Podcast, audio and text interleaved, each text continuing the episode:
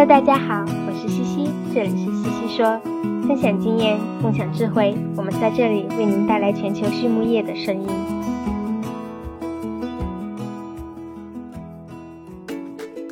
感谢西西说的合作伙伴们：美国达农威公司，值得信赖的营养与健康专家；海纳川生物，微生态制剂领跑者，利用生物科技创造崭新价值；优宝生物，三和药业。让健康养殖更简单。隆昌动宝十七年专注研制天然提取添加剂，引领畜牧业节能优产。拉曼动物营养，全球顶尖的酵母和细菌微生态产品生产供应商。大地汉克三十年专注为动物提供美味与健康。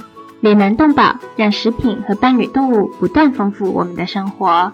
禾本生物专业酶制剂全球供应商，深耕生物发酵二十年。韩德全帮忙凝聚未来，凝聚更多力量，释放更多能量。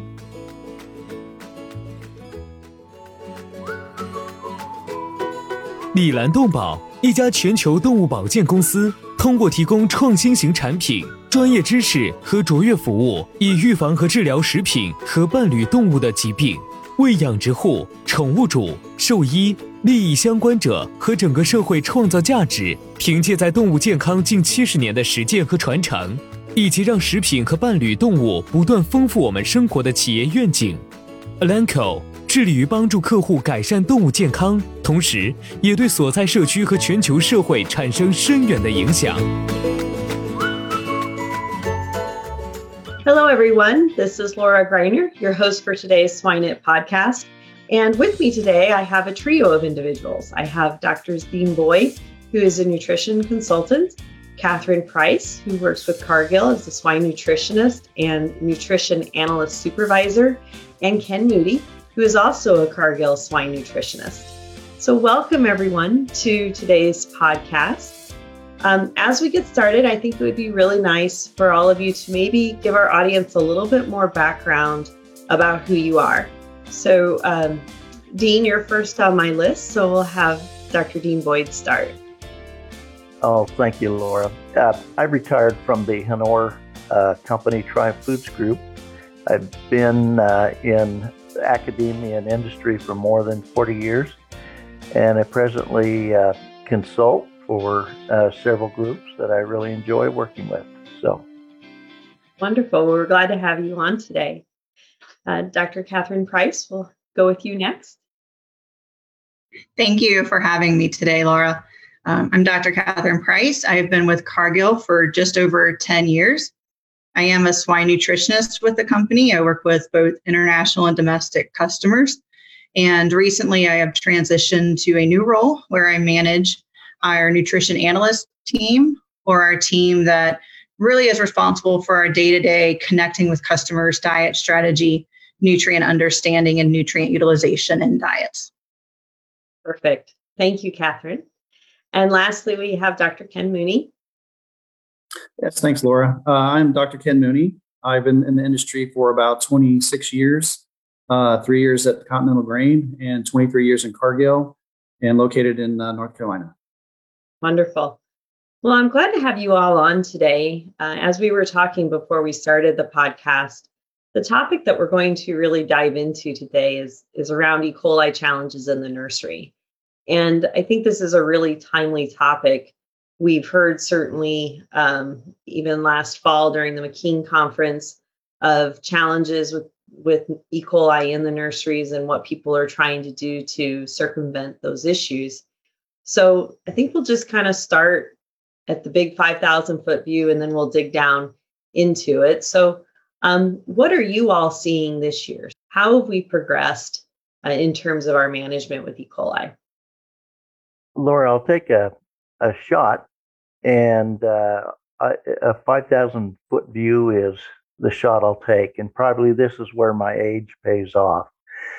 Um, it seems to me that in the last two to three years, and I will say, uh, Dr. Kara Donovan and our system agrees that uh, we've had uh, pathogenic uh, E. coli breaks at a point in the nursery that we've not experienced before, uh, except in a rare fashion.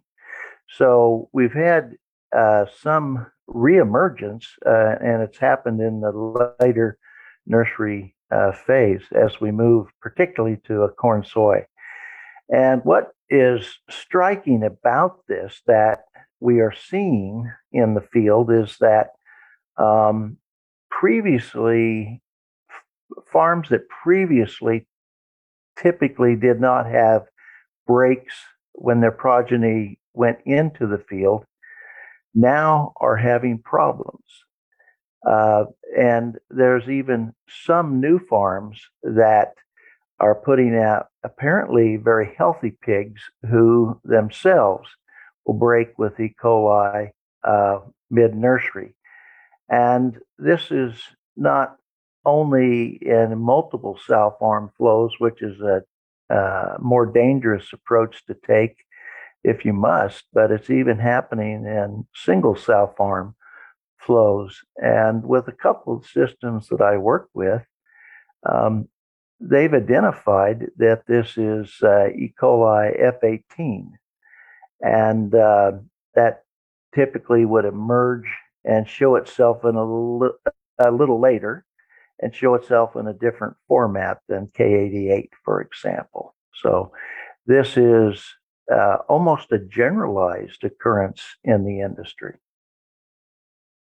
Dean, I heard you mention that it appears to happen when we transition out of what we consider the more complex nursery diets and as we transition into corn soy. Is that a, a fair reiteration of what you said? Yes, okay. it is. Yes. Okay.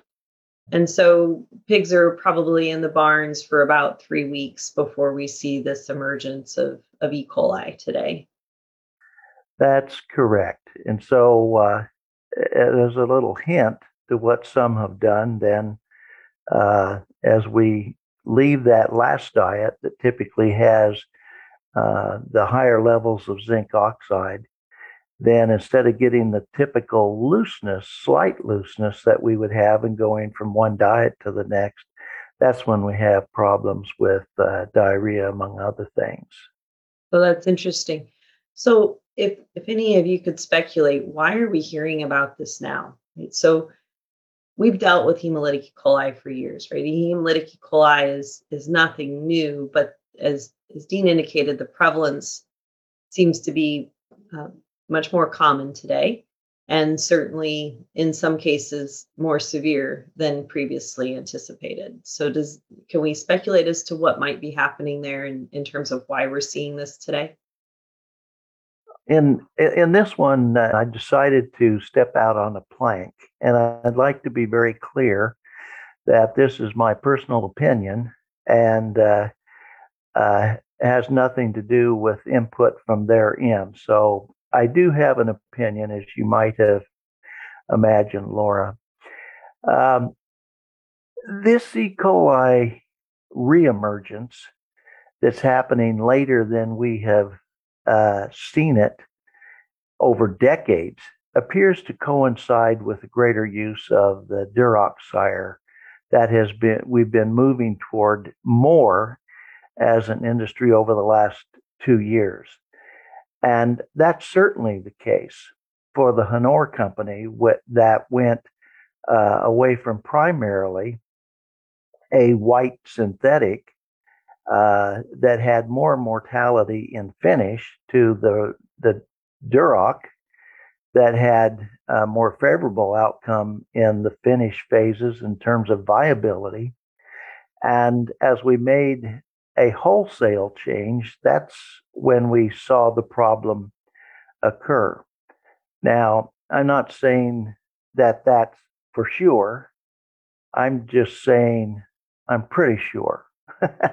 and uh, uh, then I'm not saying that all Duroc lines would have this malady, but I will say that it's known uh, to some who have been immersed in and I'm one of those, and the uh, art of genetics, uh, that genetic lines vary markedly in their susceptibility to F18 E. coli. Uh, PIC some years ago, more than 20 in fact, developed a science for detection of um, animals that were especially vulnerable or were um, completely resistant to F18 E. coli, which the HANOR system and another system I indicated are fighting. And so we knew it at that time, and we knew how the sires varied. And we started uh, on a course to uh, take care of it, but we were told not to worry about it by various industry people who indicated that if in the future it did emerge, then um, uh, then we could simply use uh, zinc oxide. And so uh, and and and so it has emerged. And as I said, I uh, I know that lines vary significantly. I think that's more toward the root cause, but it didn't help us uh, when Mecadox became fairly limited because, as we found more recently, Laura, for people that you're probably quite familiar with, uh, Luft and Associates in the National Animal Disease Center, uh, ARS Ames, Iowa, that published in Frontiers in Microbiology that Mecadox, if presented early to the pigs, were fairly resistant to uh, uh, a problem if challenged when they went on to the simple diet and challenged with E. coli. Uh, but if they did not receive it early, then they indeed were affected significantly. So I think that was something that exposed uh, the monster uh, to us as well. I think that's really interesting, some of your perspective, and and certainly we have challenged those those similar questions here, and and asked you know certainly about antibiotics and and their role, and particularly because this is a delayed response, and so what are we changing in the diets uh, from weeks one, two, and three to then of course trigger the E. coli to to take a hold. So let's step away from speculation on what's maybe causing the problem, but let's focus on now what we can do as nutritionists to mitigate the challenge. We've talked about E. coli challenges and mitigation programs over the years. This one seems to be a little bit more difficult for us to manage. And so, what are some things that, that you're hearing from a nutritional intervention that we should try? Yeah, Laura, uh, Dean already mentioned uh, the use of zinc oxide, which most of us are using uh, pharmacological levels at 3000, 2000 level. Um, one thing we're doing as well is taking that all the way out to the end of the nursery, um, maybe using it at, at 1200, 1250 parts per million range uh, all the way through the nursery. Um, the biggest problem is that fermentable protein getting to the hindgut. So, you know, what can you do to reduce that? Um, one thing we do is reduce crude protein. Um, you try to reduce those ingredients that are that are causing this, so you reduce you know soybean meal levels. You try to increase maybe further processed soybean products uh, that have some of those anti-nutritional factors taken out um, that, that aren't quite as costly as maybe some some animal products. Uh, one thing we're doing too is we're there's there's a new interest in this uh, re- reduction of calcium in the diet because it does buffer uh, the, the gut. And so, um, my customer with the largest problem, we have reduced the level of calcium, and we have also increased the amount of organic acids in the diet, as well as maybe trying to acidify the water to try to get that acidification back up in the gut to keep those pathogens down. And I think, Ken, if we continue to add on to that, there would be don't forget fiber and what we're learning with fiber and what it can do different fiber types can help stimulate and help the gut mature. But then if you look at a more fermentable fiber source, they can actually help in the uh, help with the ideal gut microbiota profile, right? So help us limit those bad bacteria and help those good bacteria flourish. Um, another simple one that if there's not a system today that's superdosing phytase, you should be, right? And so we know that the more phytate that we can have released. We can re- we've seen reductions in scours, and not to mention the improvements in performance we can get by just simply superdosing phytase in our diets. Um, and Ken, I know you have some experience too. If you look at that last phase diet, do you feed it as a whole big chunk from 25 to 50 or so? Or as systems evolve and we start to have more health challenges or see coli popping up, I think us as nutritionists have to rethink that new nursery program. Is it a three phase? Is it a four phase? Um, how do we split our phases? What does that look like? And how do we help that more disease susceptible animal transition smoother and easier to get them out of the nursery? Yeah, you're, you're correct, Kathryn, especially as, as Dean alluded to, you know, it's breaking later on in the nursery. And so what I've done is taken that last diet and maybe started a split diet at maybe 20 to 22 pounds to maybe 35, and then from 35 to whatever their finishing weight is in the nursery. And that does seem to help uh, uh, alleviate that a little bit. The other thing too is also uh, like from the European standpoint, the very first diet uh, where we do have E. coli issues, even starting earlier, um, I do lower the SID lysine, so maybe 0.1 to 0.15 percentage points, so quite a bit, um, to get that gut set up, get that pig eating, um, so that the, the bacteria doesn't have a chance to take over. And from this one customer, we what we've ended up doing is lowering the SID lysine almost all the way through because it's very severe, um, and that has helped tremendously. There, yes, there's a little bit of a decrease in gain, but nothing compared to the probability of losing those pigs. So we try to keep them alive and, and to get some compensatory gain, perhaps. Yes, you all brought up some really interesting ideas and some things I'm going to bounce back and forth on here. So, um, Ken, I'm going to start with you. You mentioned adding in organic acids and acidifying the water, and and there are a lot of different organic acids out there. There are a lot of different water acidifiers. Are you talking something as simple as putting citric acid in the water and using a general organic acid mix, or are there specific organic acids that you're targeting? Yes, in our case, uh, since I am working for Cargill, we do use our proprietary um, acidifier in the in the feed, uh, but we are just using citric acid through the water as well. Um, one thing we've done too is we've we've told them to make sure that you clean your water lines. Um, it's very often overlooked. There could be uh, pathogens sitting behind that nipple. Um, go ahead and clean it out. Uh, maybe run a little bit through as, as the pigs are going, just to make sure that that's clean too, because you're just recontaminating the pigs. That's a really good point. The other one that caught my attention was the zinc. So you're leaving zinc levels up to the end of the nursery. You said to about to about 1,200 parts per million, um, and we know that if we take that too high, we can see lameness into the finisher. So have you monitored that? And made sure that I mean we would believe that's a an acceptable level, um, but just want to make sure we validated that we're not picking up anything in the finisher. Yes, and that's one reason I also position the splitting of that diet so for maybe 20 to uh, 35 pounds, we do it at 1250 and then reduce it, but not back to just uh, regular levels. It's still, it could be elevated a little bit, but not quite as high all the way to 50 pounds. And we've been successful not seeing any lameness uh, in the finishing with that. Perfect. And there have been a number of systems, Laura, that have uh, done that at 12 to 1500 uh, and split it and uh, have been very successful. Uh, the cases that have been ugly have used higher levels, and uh, that's where they've had problems.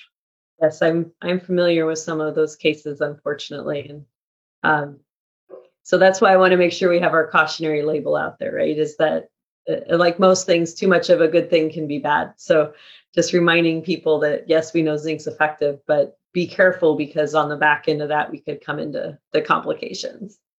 Um, Kathryn, you had thrown out fiber, and, and I think fiber is an interesting one. Again, you you said not all fiber is similar. So can you help the audience kind of understand a little bit better as to what fibers you think are, are more beneficial to that piglet early on? Yeah, for sure. So it's an area that we've been focusing on in many in the industry, but an area that Cargill has been focusing on is the fibers and you have structural or you have some fermentable fibers and what is that role they have in performance and in the gut and, how do you evaluate the ingredients for these components and so if we look at a more structural type of carbohydrate, they are not enzymatically digested or fermented. And so they're able to give a mechanical stimulation to the gut. And so it would be something like a rice hulls or a wheat bran that you could add in to the diet. And we would like to see these early on in the nursery period, just after weaning, to help with that gut stimulation. And then as we transition to a little bit older animal, you start to look more at these fermentable fiber sources. Uh, and so those would be like a beet pulp or a soy hulls. And so I, I, we we pick with Ken a lot that he's Dr. Beet Pulp sometimes because it's an old technology, right? It's an old ingredient that's been around and many people will use it in terms of scours or health issues. And this probably helps explain why, right? It is contributing uh, to that fermentable fiber function or fraction in the diet. And so it helps improve intake. Uh, it's going to help improve the stool consistency and condition. And, and so that's where we've started to look at these fibers and really try to understand them and the roles they play in early and late nursery. And this can continue right out to the end of the nursery and even maybe into growth in. And that's an area we'll continue to work on. Uh, but right now, that's what we'll look at is if we have a E. coli source or scours, we might see us use a beet pulp or some soy hulls to bring into the diet to help with this fermentable piece. So, building off of that just a little bit, when you think about adding the fiber to the diet, are you focused on a percent inclusion in the diet or are you focused on an NDF, ADF number? Where how do you pick, you know, your inclusion? Uh, we do have a couple of nutrients we have created that allows us to formulate to a specific fermentable or structural fiber target. And so that is how we will help decide the level that we use in the diet. Um, you know, old way of doing it probably just say throw 50 pounds of beet pulp, you know, in the diet. And so now we're really trying to fine tune where does that number really need to sit if we're chasing an enteric issue. Well, and I think that's the the point, right? Is that even within fiber sources, as you mentioned, the piece that we're looking for isn't the same percentage of that ingredient. And so instead of treating it like a well 10% inclusion of a fiber source that's that's probably not realistic or correct. And so maybe changing our thought process is is what we need to be thinking about. Yeah great point. Um, one that we haven't talked about when i think of fiber is or gut health issues i think of rolled oats. Uh, we used to use a lot of rolled oats particularly in the first couple of phases of, of the nursery does that have any advantage here when, when we're dealing with this E. coli? Rolled oats are great. Everybody loves them. Um, everybody wants to see them in their diet. If there's a scours concern and a producer can't see oats in their diet, they're going to be calling up to ask because they go hand in hand. Um, and, and, so I, I think I've heard it said, you know, goats could be almost soothing to the gut. They have a nice profile too. If we stop and look at Ken mentioned fermentable proteins, or if you look at structural or fermentable fiber sources, they actually have a nice profile that help us meet some of these specs in the diet. So they are definitely an ingredient. I think all of us, I know Dean and Ken and I all, we love oats too, right? We're going to use, tend to use higher levels of oats, and we would have a higher level of oats in our nurture program um, for that reason. So would you carry the oats then through to the third phase? If we're concerned about the E. coli, are, you carrying it into that third phase, or is this more about establishing the right flora in the gut before the potential E. coli issue? Yeah, we we have done that. We uh, you know, again, oats are expensive, and they're getting more expensive every day. Um, we do try to limit the use of it, but we we do continue to use it uh, if it's severe enough.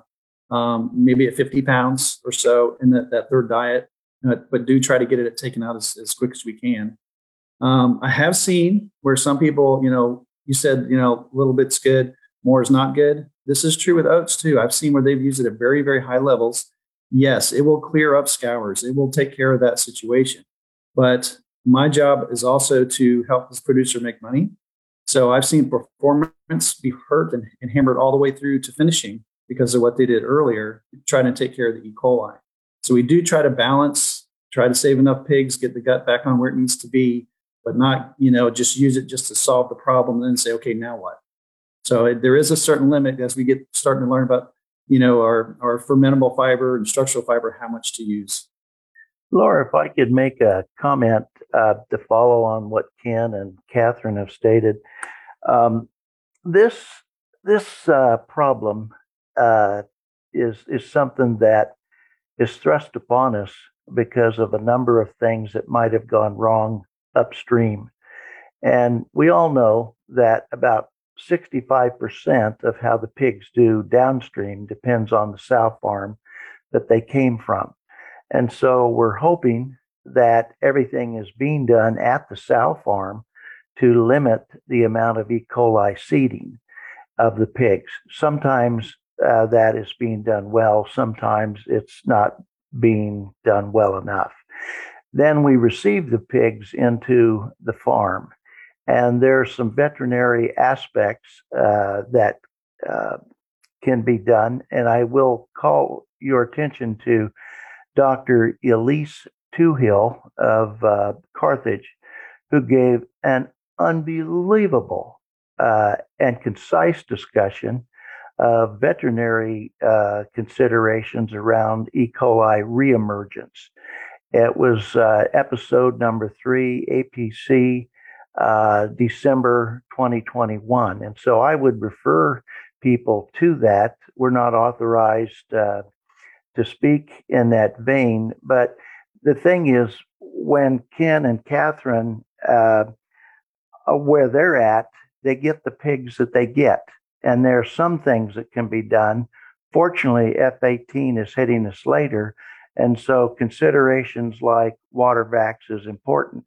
But then on to the type of diets, you have to structure those diets as Kathryn and Ken have indicated. But, you know, you can make, a, as Kathryn and I were talking about last night, uh, you can make the greatest diet on paper, but the pigs have to get it. And so, as a veterinarian, would tend to um, emphasize is farm execution. And so, uh, the pigs need to get the uh, first diet and the amount that it's supposed to be gotten at. That's the most important diet that they will ever receive outside of mom.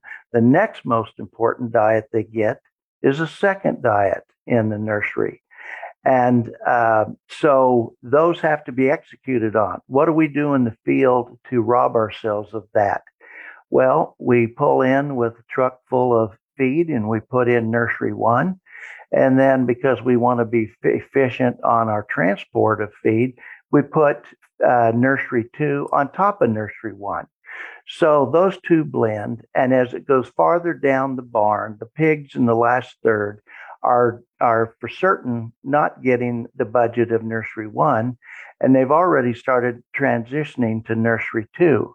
So if a nutritionist is going to exercise uh, some uh, passion anywhere, it is to put nursery one in, in one bin, nursery two in another bin, hopefully have tandem bins, and having the truck completely full to save every dollar uh, is uh, something you may have to compromise on in this stage. And then certainly you don't want to put the corn soy diet on top of nursery too. So, and the the getting of the tube length proper, uh, properly sized uh, for the pigs coming in, that's very important. And so that absolutely, positively must be done. Execution in the field. All pigs need to get their budget. And then, Dean, you added that, right? A long fill time that just compounds the issue and, you know, sets us up for not the best success rate. you just get a more concentrated seeding, I suspect. And Laura, you would know this best of the E. coli. They came to us seeded to some extent, and then things that we do early on can make it worse. But again, as, as we're all doing the best up front to try to minimize the damage on the back end. The most powerful thing we can do diet wise is with zinc. Some will go ahead and add copper, have maybe 1,200 to 1,500 units of zinc, 160 or so of copper, and maybe go half the corn soy phase that Kevin has spoken of. And then as they pull the zinc, perhaps the copper uh, continues. So the biocidal effects are taken care of, and you hope that you can use Mecadox up front And if you do, it puts the nutritionist in a little better situation, and they don't have to do such extreme things uh, that they know they what do, but they just hope they don't have to employ some of those things. so. You, you bring up a good point too. We talk about seeding of, of the pigs as they come in from the from the sow farm.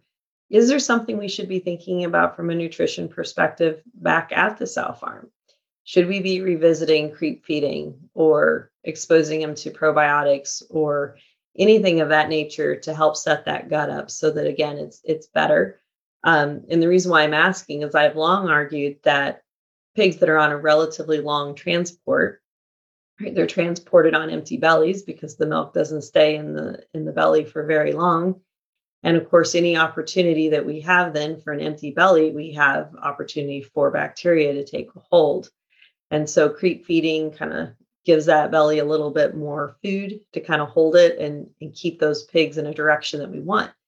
What's your thoughts on that? I'm just kind of throwing that out to the crew. Is that something we should be reconsidering with with E. coli? I'll take a quick shot at this. Um, I think if there's any reason to go to Dr. Hill's talk, this is it. Because she does a great job of what has to be done at the sow farm to try and minimize the damage from a health perspective. And that needs to be considered. I know for a fact there are some veterinarians that have not um, followed the pattern she suggests. But the most important thing we can get into those little pigs is a maternal antibody. But if the gilts that were developed, the last time they received a vaccine to develop that were as developers, then probably very little maternal antibody is going to come to their need. And I think you bring a, a good point as to what can be done uh, in addition to that that being the hierarchical uh, aspect. What can we do in addition? Uh, and so maybe uh, creep feed that has uh, zinc in it uh, can be helpful. I will again uh, show my age, um, if you don't mind. in the event that I cannot get the help that I need on the maternal antibody side, the thought has come to my mind that to do what was being done in the mid 1980s is to add some zinc oxide to the lactation diet.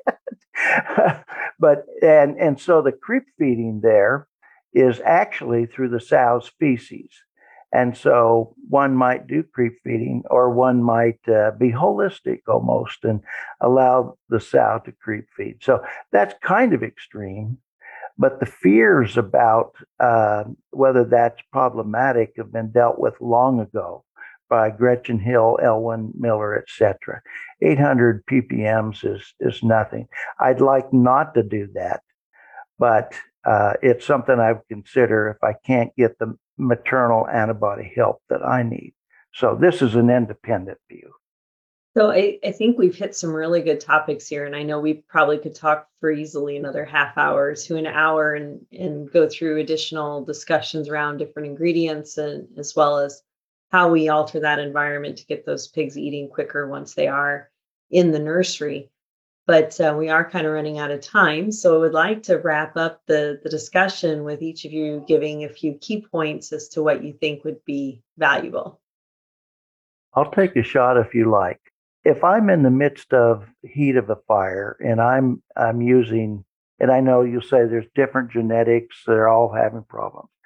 But if I were using a Duroc sire, I hope I, I would want to know if it has uh, two copies of the genes that make it homozygous receptive and resistant to uh, the the it's a, it's a F18, it's DR2 SNP, basically. I would like to know that about the boars that are in my stud. And I would like to know how that fits with the sows because as they match with the sows, then that's the population of pigs I get. I would like to know from my veterinarians what will be done at the sow farm and what will be done at as the pigs hit land uh, out in the wild.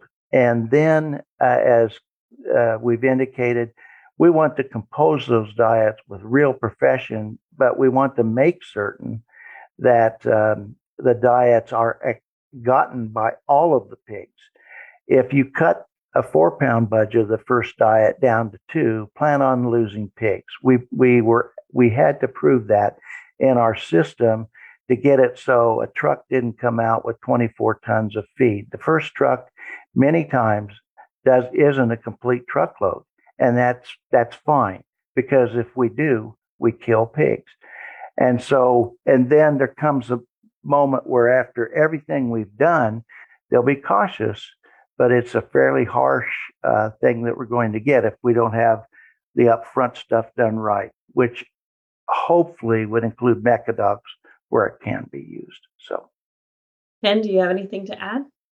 Yeah, on top of that, so if I have a customer that uh, calls and says, you know, I'm starting to break, um, that very day, right then and there, over the phone, uh, there's three things we can do without bringing any products or anything in, and that is to, to lower the calcium to help bring up that the, the acidification, um, split that diet up into two diets. We can do that over the phone, and get that going, and as well as lowering the uh, the lysine in the diet, SID lysine.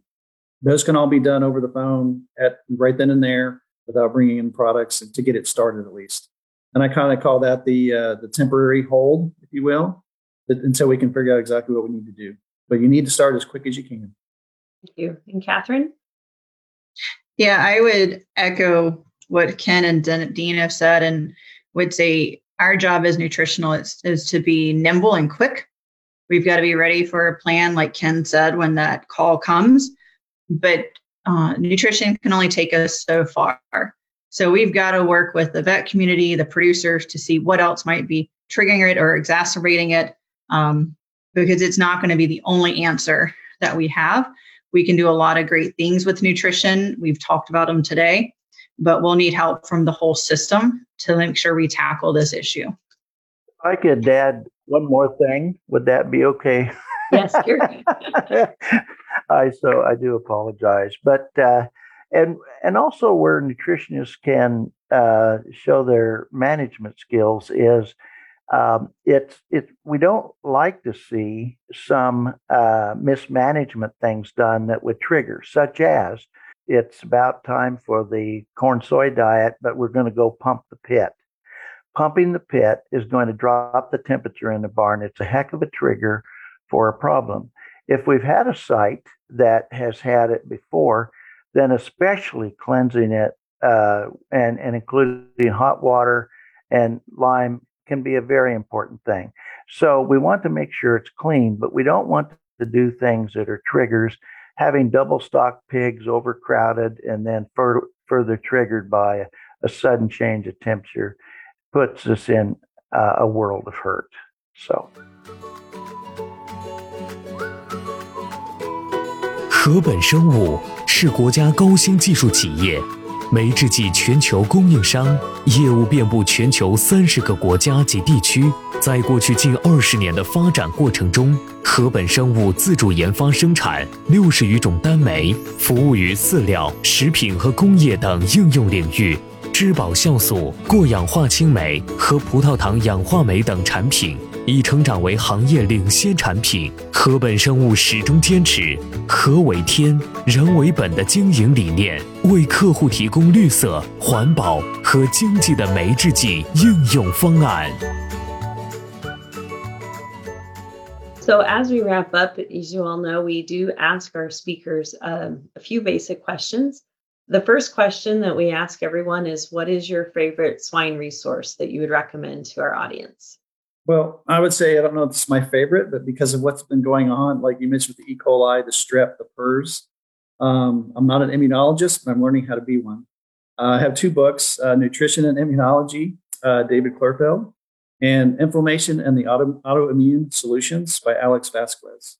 Um, and, and this whole situation with COVID, we've learned quite a bit just from the human side on what to do with viruses. Very good one. Kathryn, do you have any books that you'd recommend? Mine prior aren't so much as books as versus I really enjoy the number of digital tools available and podcast. Uh, I know I've heard others mention it on the podcast on the show before, but being able to log in and listen to a podcast while working or doing errands or chores, it just makes it easy. So I'm more of that digital tool fan right now. Perfect. Dean, how about you? Uh, quickly, uh, I really enjoy the Diseases of Swine book that came out a few years ago. I've always enjoyed that, but uh, uh, and that's been especially helpful because at least I can ask more intelligent questions. I'm probably one of the few swine nutritionists that have the brand new Diseases of Poultry Volume 1, which is very helpful in this area as well. And now that I'm retired, I'm really enjoying reading my 1500 page book on on essentials of pathophysiology. And so uh, I, am into this exhilarating part of my life. I'll have to look at that book. 1500 pages. That that's a little bit more than one night of reading for sure. it has a lot of pictures. I re- I look at the pictures and the legends, so I'm able to move faster through it now. I need the pictures for sure. How about um, any books that are not related to pigs that anybody would recommend to our audience for something fun or enjoyable? I'm I'm not sure Dean's 1500 page book there might be considered enjoyable by some, but are there any other recommendations? I was just going to say, I think for professional development, some those books aren't always the easiest to read. They can sometimes are quite boring, but Patrick Lencioni does a really nice job of turning a learning moment on development into a nice story that's easy to read. Um, I think one of my favorites by him was Death by Meeting. And I think we could all learn from some of those examples on meetings and meeting etiquette and being succinct in our meetings. Perfect. Thanks, Kathryn. Dean? I've always enjoyed uh, Milton Friedman, uh, and uh, Milton and Rose Friedman wrote a book called Free to Choose. And uh, Milton won the um, Nobel Prize in economics uh, decades ago. But the one thing that he he and Rose wrote about uh, in a very good way was the relationship between freedom of choice and economics. And I think that w- while we have the freedom of choice, we want to really make the right choices. And I think what they were trying to do there is ground us in correct principles to help us in making that uh, good choice. So anyway. Very good. Thank you, Dean. Ken? Uh, with with my four kids, I don't have much free time to read things other than work related. so I'll have to pass on that until I get to Dean's age and can retire, uh, yeah. which isn't too far behind. I understand.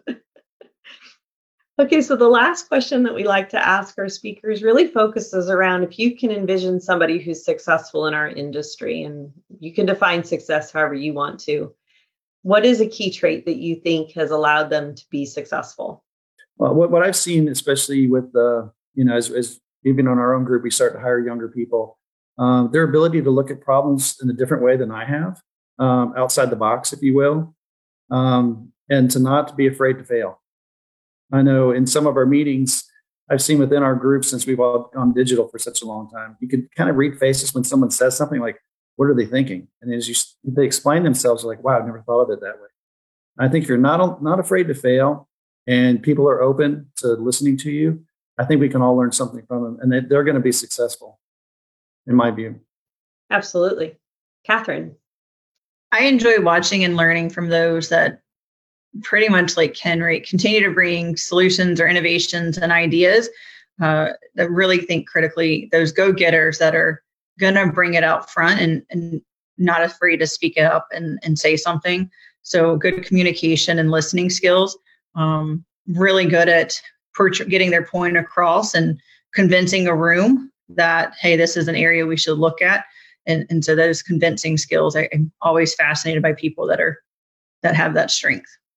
Dean in in terms of uh, successful, I'm not thinking so much as uh, successful in terms of wealth. It could be someone in business. It could be someone who's a school principal. It could be someone who is into human architecture and uh, homeschooling children and developing them. But I like to see someone who has, who is learned through the School of Hard Knocks, etc., but also is wise because um, uh, the the axiom is that one when one is learned, they think they are wise, and uh, I think we need to try to have a good balance between learning and wisdom, and then have a passion for pursuing truth, but they have to be uh, not hold on to biases.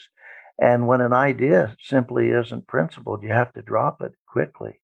And so uh, those are some things that strike me, but especially uh, the importance of team and using team members, listening to them, turning loose their capabilities, and uh, hiring ones that are smarter than you. If you're in business, they've always got to be smarter. You just hope they aren't rude to you, and uh, that's that's important. Perfect. Well, thank you all again for your insight today. It's it's been a pleasure visiting with all of you and um, I look forward to, to hearing more about our progress as we work through this challenge of E. coli. So, again, for our audience, we had uh, Drs. Dean Boyd, Kathryn Price, and Ken Mooney on today. So, thank you all again for your time. Thank you, Laura. Thank, thank you. you.